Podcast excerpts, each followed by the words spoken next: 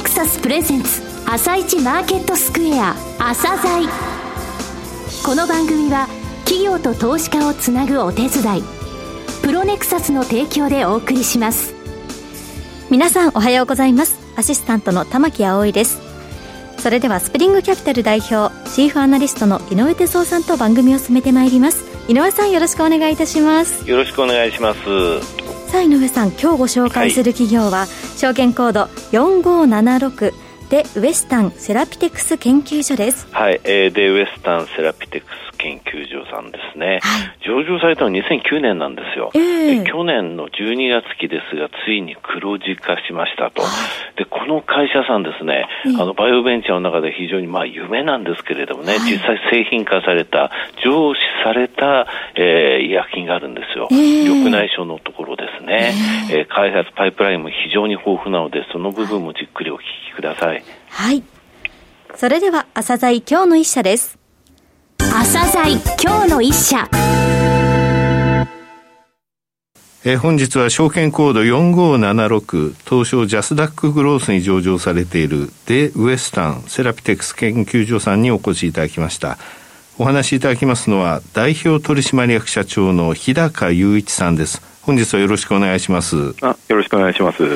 えー、上場されたの2009年ですね。もうずいぶん前になるんですね。はい、えー、バイオベンチャーさんえー、そしてですね、前期2019年12月期についに黒字化を果たされました。はい。えー、まずは簡単に遠隔とですね、えー、事業内容についてお話しください。えっと、当社はですね、はい、えー、三重大学発の大学ベンチャーでございまして、はい、三重大学ですね。そうですね、三重大学ですね。はい。1999年、はい、創業しております。うんで現在も三重大学の中に研究施設を持っている会社でございます。はい、で事業の内容といたしましては、えー、薬の種を作る創薬に強みを持っている会社として、はいまあ、現在は、えー、眼科を中心に、はい、えー、研究を進めております。うん。であの2014年にですね、はい、えー、自社で作った、えー、創薬品である緑内障の治療剤のグラナテックという、ね。うん、はい、製品を販売これはあのライセンスアウトしているコーアさんから販売開始されまして、はい、えー、現在も順調に販売が推移しているという状況でございます、緑内障といえばグラナテックって言われてますけれどもね、それは御社なんですね。はい、はい、そうでございます。でこの緑内障のですね、はい、治療剤のグラナテック、これ、販売後、販売開始以降ですね、はい、会社の事業拡大に向けて戦略を転換しております。はいはい、でこの、えー、業界特有の言葉の中に導入、導出というものがあります、はいうん、まあ、これはですね、えー、有望な医薬品の開発権を受けること、はい、もしくは出すことを指しているんですけど、うん、えー、当社は2015年から、えー、英国企業の眼科治療剤の導入というものを実施したものでございます。なるほど、えー、創薬で、えー、グラナテックを、えーまあ、世に出して、はい、これから事業を拡大するにあたって、他社の有望な、えー、その開発権を、えー、まあ、買うって言いますか、導入することによって、事業の拡大の方向に舵を切ったということですね。そうでございます。うん。でこの創薬以降のですね、はい、えー、開発というのも2015年以降取り組みを始めまして、はい、えー、臨床開発を担う日本革新創薬株式会社という会社を連結子会社化しまして、うん。2018年には、えー、アメリカで、えー、自社初となる臨床開発を、はい。うん、実施する、まあ、これとともに、えー、アメリカのグラコスという会社と共同研究およびライセンス契約を締結して、コラボレーションの開発を開始しました、うん、こちらもプレスリリース出てましたもんね。はい、はいで現在はですね、はい、えー、主軸は日本に置きながら、うん、えー、まあ、日本の患者様に薬を届けたいという思いは非常に強くあるんですが、はい、まあ、世界で、えー、最も市場が大きいアメリカの市場においてですね、はい、パートナーと一緒に取り組みを進めているという状況でございます。そのためアメリカのグラウコスですか？グラウコスです、ね、グラウコスです、グラウコスさんとの共同研究及びライセンス契約等のそのコラボを行っているということですね。そうですね。なるほど。いろいろと強みが見えてきましたが、えー、社長のお考えになる御社の強みですね、はい、えー、まとめてお話しください。はい。一番の強みはですね、うん継続的に新薬を創出できる基盤技術がある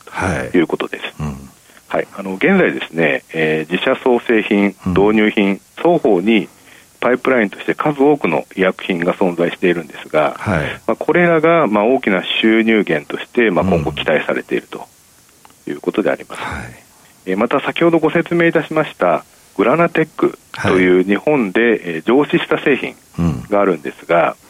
うん、国内にはバイオベンチャーがおよそ600社ございますが、はい。うん、まあ、そのうち国内で新薬を製品化して、まあ、これ製品化に成功している企業は、えー、わずか4社のみということでございます。それしかないんですか、はい、やっぱり上司までの道のりっていうのは本当に遠いんですね。そうですね。3万件に1件とか10万件に1件とか言われますけれども、はい、日本のバイオベンチャー600社でまだ4社、はい、そのうちの1社が御社ってことですね。そうです。でこのグラナテックなんですけど、うん、えー、現在では韓国、シンガポールで承認を取得しておりまして、はい、えー、それ以外にもマレーシア、ベトナム、うん、タイ、まあ、アジアの3カ国で承認申請を行っていると。なるほど。はい。でまあ、このようにですね、はい、えー、まあ、上市した医薬品の販売がまあ順調に推移しているということと、まあ、パイプラインの増加による収益の多様化ですね、はい、まあ、これによって、えー、前期の黒字を果たしたということも当社の強みであるというふうに考えております。グラナテックの販売が順調に推移って冒頭言われましたそれはこのあのアジアでの、えー、いわゆる承認申請の広がりっていう部分も含めてということですね。おっしゃる通りです。はい。さて、御社のパイプラインですね、今少しお話がありましたが、ホームページの方、えー、また決算等の説明資料ですね、こちら目指していただきましたが、これがあの、眼科の領域にですね、特化していると考えてよろしいんですかね？はい、おっしゃる通りでございます。はい、あの私たちはですね、さまざまな疾患に適用できる可能性がある化合物ライブラリーというものを持っております。はい、まあ、ただ、えー、っと以下申し上げます。3つの理由から戦略的に眼科というものに注力してございます。うん、はい。でそのうちの理由の一番大きなものはですね、はい、まず目というものが、まあ、人にとって非常に重要な臓器であって、はい、まあ、あの長く生きていくためには非常に重要であるということが挙げられます。うん、また2つ目といたしましては、この目の疾患がですね、はい、えー、世界的な高齢化社会、まあ、これによって非常に患者様が急増しているということが、まあ、2つ目の理由でございます。で最後は、えーまあ、眼科に特化している我々との同業者ですね、はい、こちらが少ない、まあ、バイオベンチャーが少ないということ、うん、この3つの理由で眼科に特化しているということそうですか。はい、結構あの日本にはあの眼科に特化したバイオベンチャーあるような印象があるんですが、はい、あれ全体で見るとやっぱり眼科領域というのは少ないと考えてそうですね、もう極めて少ないと思います。これ、眼科薬のですね市場っていうのはどういう規模なんですかね？はい、あの世界の眼科薬の市場は、はい、え2013年で約2兆円というふうな形だったんですが、うんはい、え2022年には、え3兆円まで拡大すると。いうふうに予想されています。約10年で2兆円が3兆円ということですね、1.5倍ですね。はい、うん。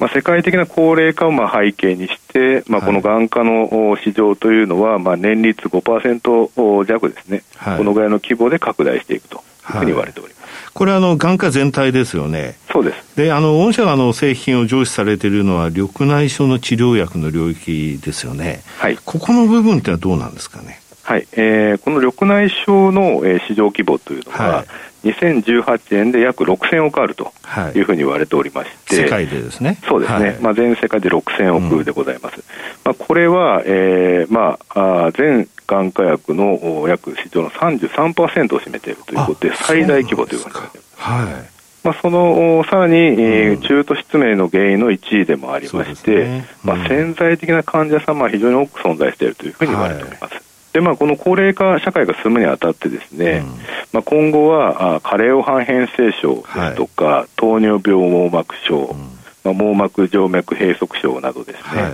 網膜疾患の患者様が急増するとい。うふうに言われております。はいうん。で私たちデューティーは、まあ、緑内障だけではなくこの網膜疾患への研究も進めていくことで、まあ、社会に貢献していきたいというふうに考えております。今あのお話がありました御社の、えー、愛称といいますか、略称は Duty でいいんですか？あそうですね。はい、DWTI ですね。はい、DWTI で Duty。はい。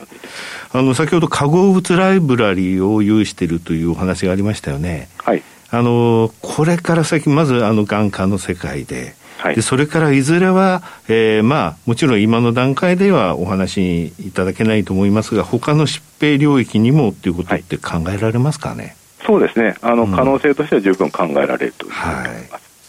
さて今後の成長戦略をお話しください。えー、当社の成長戦略はですね、うん、開発パイプラインの拡充と、はい、事業領域の拡大という2つの柱があるというふうに考えております。はい。うん。で開発パイプラインというのは、えー、このバイオベンチャーの価値の源泉であり、はい、将来の収益源であります、うん。はい、で先ほどご説明いたしました、まあ、上司をしているグラナテックというお薬の状況をご説明いたしましたが、はい、まあ、これ以外にも、えー、角膜内皮障害症を適用とした開発品、まあ、または、えー、緑内障高眼圧症の開発品で新たなものをですね、これはアメリカのフェーズ2試験を実施した開発品ですね。はい、また、導入品、まあ内膜、内鏡開膜剥離を適用とした、はい、欧州、アメリカですで、に上市されて、カナダでも申請している開発品。はい、まあ、これについては国内ではすで、えー、に内鏡開膜染色、白内障手術の補助剤として、えー、フェーズ3までの試験が終了しております。はい、今のお薬というのは、はい、えー、ヨーロッパですでに上市されて、アメリカで承認を、はい、えー、取得してますとで。国内でもフェーズ3まで試験が進んでいるということですね。はい、そうです。あ、これはあの導入品でございますよね。そうですね。はい。非常に楽しみな導入品でございますね、これね。はい、はい、おっしゃる通りです。でまあ、その他にもですね、はい、まあ、開発パイプラインを複数持っておりまして、はい、まあ、これらを充実させることで、まあ、強固な収益基盤を構築して、うん、またリスク分散を図りたいというふうに考えております。はいでまたあの事業領域の拡大ですね。こちらについてですが、まあ、これまで当社はですね基礎研究に特化してきた、はい、ということでございますが、まあ、この基礎研究というところから、まあ、少し、えー、まあ、下流というか、まあ、臨床開発ということに取り組むとい。うことで、はい、まあ、それによって期待されるのは、うん、ライセンスアウトの時の収益額と収益率の向上を目指したいというふうに考えております、うん、臨床のところまでやりましたからってことですよね。そうですね。はい、はいでまあ、あの現在ですね、えーまあ、新型コロナのコロナウイルスの治療薬に非常に注目が集まっているんですけど、うん、やはりこういった治療薬が存在していない疾患というのは他にも世の中にはございまして、はい、まあ、これに各社が取り組んでいるとい。う状況でございます。はいうん、まあ、そういう意味では非常にあの社会的意義が高い業界である一方で、まあ、先ほどお話もありましたが新薬の成功確率というのは3万分の1というふうに言われておりまして、はい、まあ、非常に低い確率でございますので、うん、これにチャレンジしていくというのが我々の使命であるというふうに考えております、はい、えー、最後になりましたがリスナーに向けて一言お願いします。えー、バイオベンチャーというのはですね、まあ、非常に難しいという声をよく聞きます。うん、で我々は、えーまあ、今開発している薬をですね、まあ、患者の皆様に届けたいという強い思いで、まあ、日々取り組んでいるというものであります。まあ、その思いをですね、まあ、皆様と共有できると非常に嬉しいですし、またその将来期待して、まあ、応援していただければというふうに思っております。日高さん、本日はどうもありがとうございました。はい、ありがとうございました。今日の一社、でウエスタンセラピテクス研究所をご紹介しました。さらに井上さんにお話しいただきます。はい、えー、グラナテックという緑内障の薬ですね。えー、こちらにつきましても、海外でも、その、えー、いわゆる輸入薬としての許可、これを韓国とシンガポールで取って、はい、えー、その他マレーシア、ベトナム、タイでも承認申請を行っていると、はい、ここによってまた、えー、大きく売り上げという部分にも反映してくると思うんですが、えー、その他、最後の方でお話しいただきました開発パイプラインですね。えー、あの、日本、アメリカそれぞれでフェーズ2とかですね、はい、もう最初のレベルまでいっている、えー、お薬もたくさんあるんですよね。非常に楽しみなんですね。それからあの化合物ライブラリーっていう言葉を使いましたけれども、はい、これはですね目の領域に今特化されてますけれども、えー、他のものにも、えー、汎用がもちろん効くそういうライブラリーなわけですよね。えー、そういった部分で、えー、この会社がですね収益基盤を固めて、はい、次から次へとですね、えー、こういうアンメット、えー、メディカルニーズ治療薬のない薬っていうあの病気に対する戦いってものを続けていける、えー、あの600社のうち3社しかね4社しか上市した薬出された会社ないんですよね、えー、それぐらい強い、えー、創薬の力を持っている三重大学初のベンチャーなんですよ、はい、えー、非常にですねあの12年の業績でなくですね黒字化果たしましたけども、えー、これからのこの開発パイプライン見ますとね、はい、本当にこの後が楽しみな、えー、頑張ってほしい会社ですね。はい期待したいと思います、はい今日の一社は、デ・ウエスタンセラピテクス研究所をご紹介しました。それでは一旦お知らせです。企業ディスクロージャー IR 実務支援の専門会社プロネクサス上場企業のおよそ6割2200社をクライアントに持つこれはアジア証券印刷の時代から信頼と実績を積み重ねてきたからこそさらにプロネクサスが目指すのは企業と投資家をつなぎ日本の株式市場を活性化させることです。プロネクサス私たちは個人投資家の皆さんを応援します。井上哲夫今日のストラテジー。それでは井上さん、後半の解説もよろしくお願いいたします。はい、えー、3週間ぶりですけれどもね、ね。昨日ね、実は注目してたのはアメリカのね、えーえ国債トレジャリーボンドの入札だったんですよ。はい、10年債で、えこちらの今ね、新型コロナ対策で財政支出っていうものが拡大してますので、えー、今回の米国債の入札最高額だったんですよ。えー、でこれどうなるかなと思って心配する人たち多かったんですが、はい、え落札利回りが市場実勢さえ下回ってですね、過去最低レベルと、つまりたくさんそのあの発行するのに、えー、それに対するニーズもきちんとあったということなんですね。だからそうでないと金利が上昇しちゃって、はい、2018年10月にトレジャリーボンドが3.2%いったときに、えー、あれ、これ以上金利上がると景気に良くないよっていうのは急に株式が落ちたことはありましたけれどもね、えー、また金利が上昇してくると金融機関同士でね、あの金融機関大丈夫かしら、調達できるかしらっていうので、信用不安が伝播しちゃうんですよね。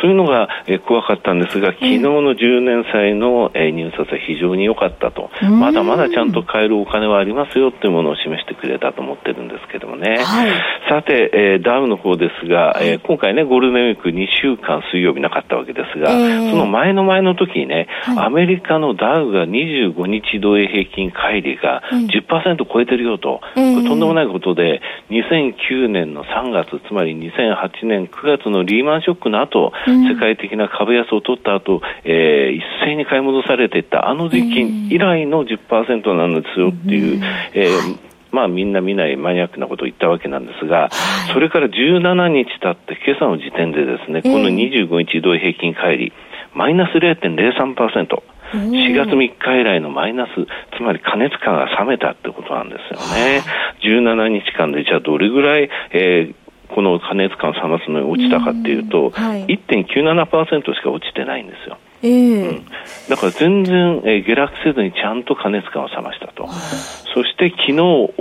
おととい、つまり今週に入って2日間ダウ落ちてるんですが、はい、先週金曜日の段階だと、結局その4月の17日と10%を超えていた水準、25日平均乖離が、はい、そことほぼ一緒、えー、つまり時間というものをうまく使って、今回加熱感を冷ますことに成功したということですね。なるほど。